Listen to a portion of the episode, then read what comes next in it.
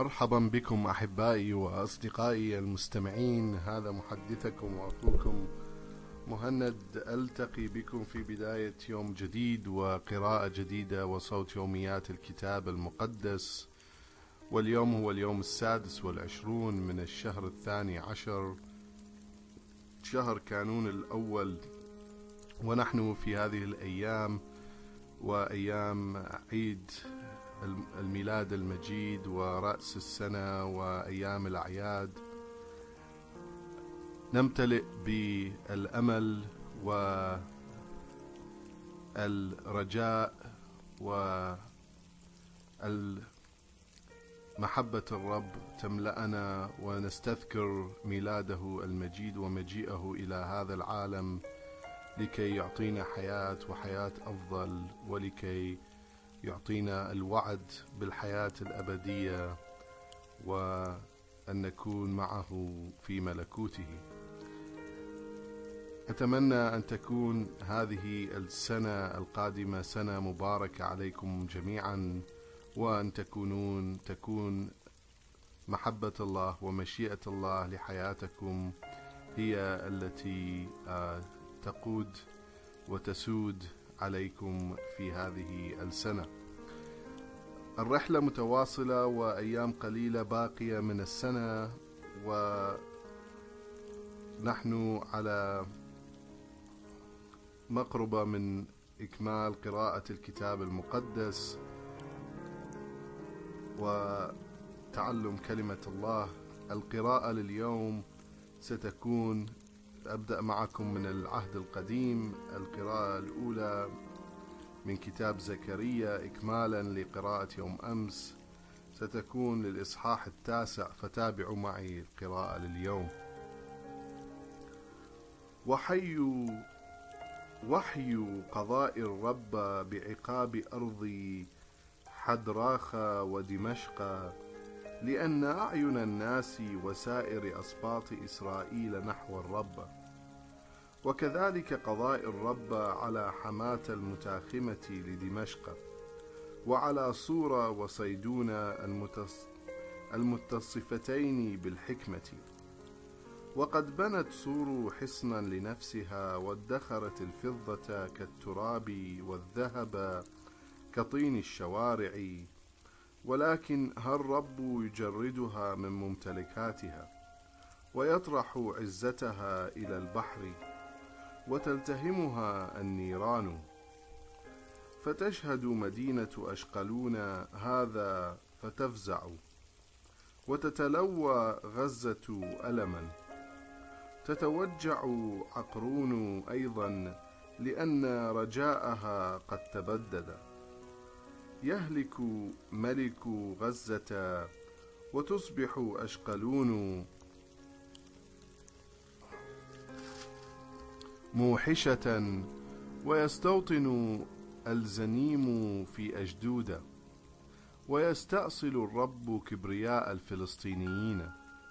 لا يعودون يأكلون لحما بدمه أو طعاما نجسا ويصبحون هم أيضا بقية ناجية للرب. يصيرون كعشيرة في سبط يهوذا وتغدو عقرون نظير اليبوسيين. ثم أعسكر حول شعبي لأحفظه من غزوات الجيوش في ذهابها وإيابها. فلا يذلهم مستعمر لأني رأيت الآن بعيني معاناتهم.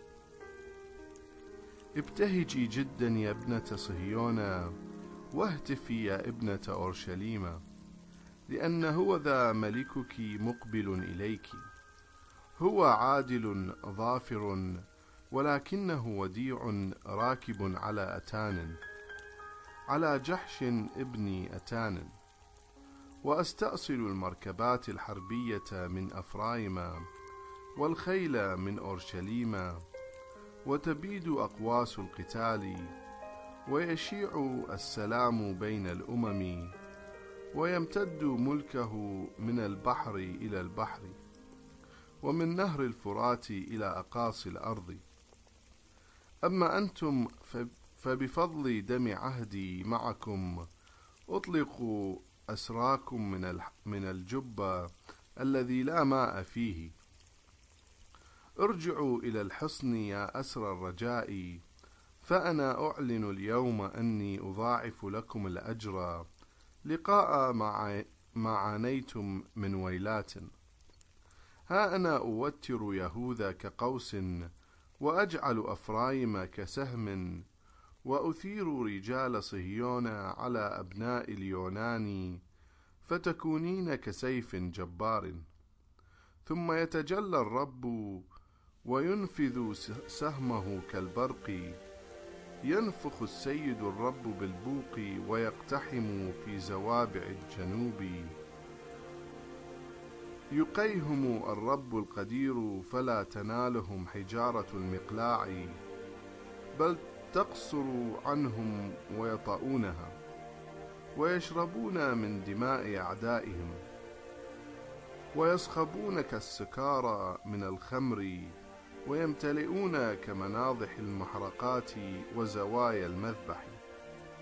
في ذلك اليوم يخلصهم الرب إلههم لأنهم شعبه قطيعه ويتألقون في أرضه كحجارة كريمة مرصعة في تاج.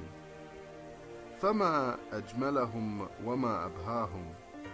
الحنطة تجعل الفتيان أكثر ازدهارا والخمرة تجعل الفتيات أكثر نظرة.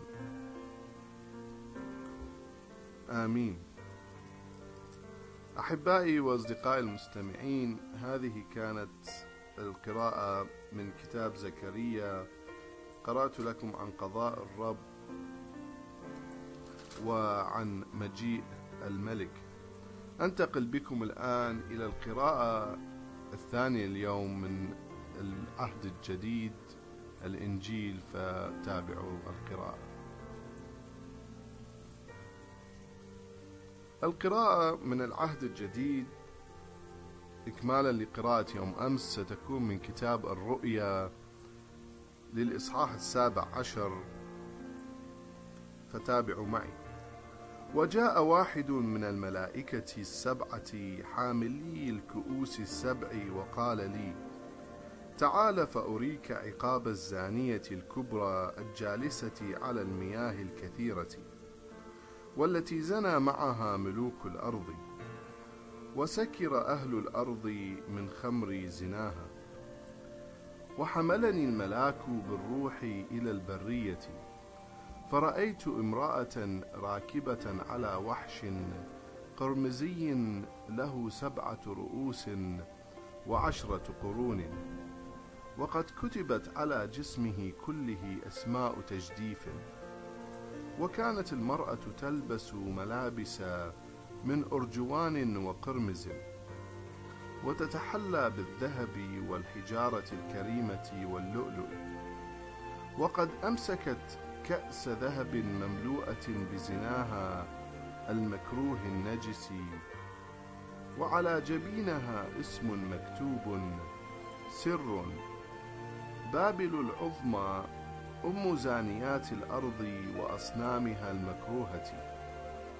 ورأيت المرأة سكرى لكثرة ما شربت من دم القديسين ودم شهداء يسوع الذين قتلتهم. الذين قتلتهم. فتملكتني الدهشة لمنظرها. فسألني الملاك لماذا دهشت؟ سأطلعك على ما ترمز إليه المرأة والوحش الذي يحملها.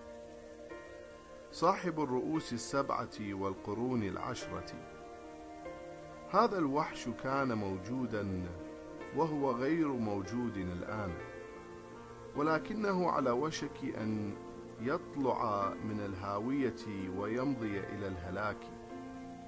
وسيدهش سكان الأرض الذين لم تكتب أسماءهم منذ تأسيس العالم في سجل الحياة.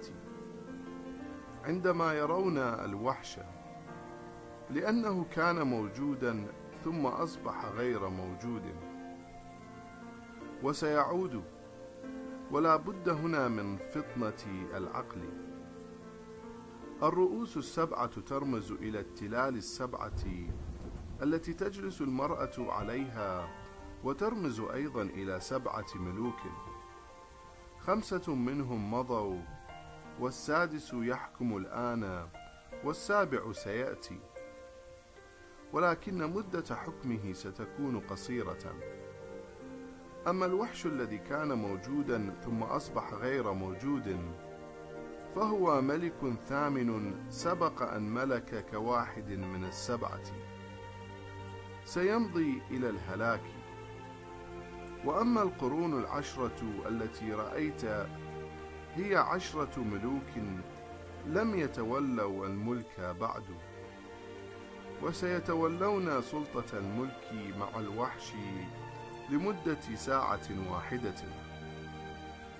يتفقون فيها برأي واحد أن يعطوا الوحش قوتهم وسلطتهم ثم يحاربون الحمل ولكن الحمل يهزمهم لأنه رب الأرباب وملك الملوك والذين معه هم المدعوون المختارون المؤمنون. ثم قال لي الملاك أما المياه التي رأيت حيث تجلس الزانية فترمز إلى شعوب وجماهير وأمم ولغات. وأما القرون العشرة التي رأيتها والوحش فسيبغضون الزانية ويجعلونها معزولة وعارية. ويأكلون لحمها ويحرقونها بالنار. لأن الله جعل في قلوبهم أن يعملوا وفق قصده فيتفقوا على أن يعطوا الوحش ملكهم حتى تتم كلمات كلمات الله. أما هذه المرأة التي رأيتها فإنها ترمز إلى المدينة العظمى التي تحكم ملوك ملوك الأرض. آمين. أحبائي وأصدقائي المستمعين هذه كانت القراءة اليوم من العهد الجديد من كتاب الرؤيا. قرأت لكم عن بابل الزانية الكبرى وعن تفاصيل الرؤيا بخصوص بابل. أنتقل بكم الآن إلى القراءة الثالثة اليوم من كتاب المزامير. قراءة اليوم من كتاب المزامير ستكون المزمور المائة والخامس والأربعون تسبيح النبي داود فتابعوا معي. يا إلهي الملك إني أعظمك وأبارك اسمك إلى الدهر والأبد. في كل يوم أباركك وأسبح اسمك إلى الدهر والأبد. عظيم هو الرب وله جزيل التسبيح ولا استقصاء لعظمته. يمدح أعمالك جيل ماض لجيل آت. معلنين أفعالك المقتدرة. أتحدث عن بهاء مجدك الجليل وأتأمل في أعمالك الخارقة. هم يخبرون بجبروت أفعالك الرهيبة. وأنا أذيع أعمالك العظيمة. يفيضون بذكر صلاحك العميم وبعدلك يترنمون. الرب حنان ورحيم بطيء الغضب ووافر الرأفة. الرب يغمر الجميع بصلاحه ومراحمه تعم كل أعماله. كل أعمالك تسبح تسبح بحمدك يا رب وأتقياؤك يباركونك. يخبرون بمجد ملكك ويتحدثون عن قدرتك. لكي يطلع الناس عن على أفعالك المقتدرة. وعلى بهاء ملكك المجيد. ملكك ملك سرمدي وسلطانك من جيل إلى جيل يدوم. يسند الرب كل العاثرين وينهض كل المنحنين. بك تتعلق أعين الناس راجية وأنت ترزقهم طعامهم في أواني. تبسط يدك فتشبع رغبة كل مخلوق حي. الرب عادل في جميع طرقه ورحيم في كل أعماله. الرب قريب من جميع الذين يدعونه بصدق. يجيب سؤل جميع خائفيه ويسمع تضرعهم فيخلصهم. يحافظ الرب على كل محبيه أما الأشرار فيبيدهم جميعا. يجدو فمي بتسبيح الرب وليبارك كل إنسان اسمه القدوس إلى أبد الآبدين. آمين. أحباء المستمعين هذه كانت القراءة المزمور الماء والخامس والأربعون. أنتقل بكم الآن إلى القراءة من كتاب الأمثال. قراءة اليوم من كتاب الأمثال ستكون من الإصحاح الثلاثون العدد الثاني والثلاثون. إن انتابك الحمق فاغتررت بنفسك أو شرعت في تدبير المكائد فأطبق يدك على فمك. آمين. أحبائي وأصدقائي المستمعين وبهذا المثل والحكمة أكون قد وصلت إلى نهاية القراءات المخصصة لهذا اليوم من كلمة الله الكتاب المقدس. أصلي أن الكلمة كانت نعمة وبركة لكم جميعا في هذا اليوم. إلى أن ألتقي معكم في القراءة اليوم غد أترككم بسلام وأمان الرب.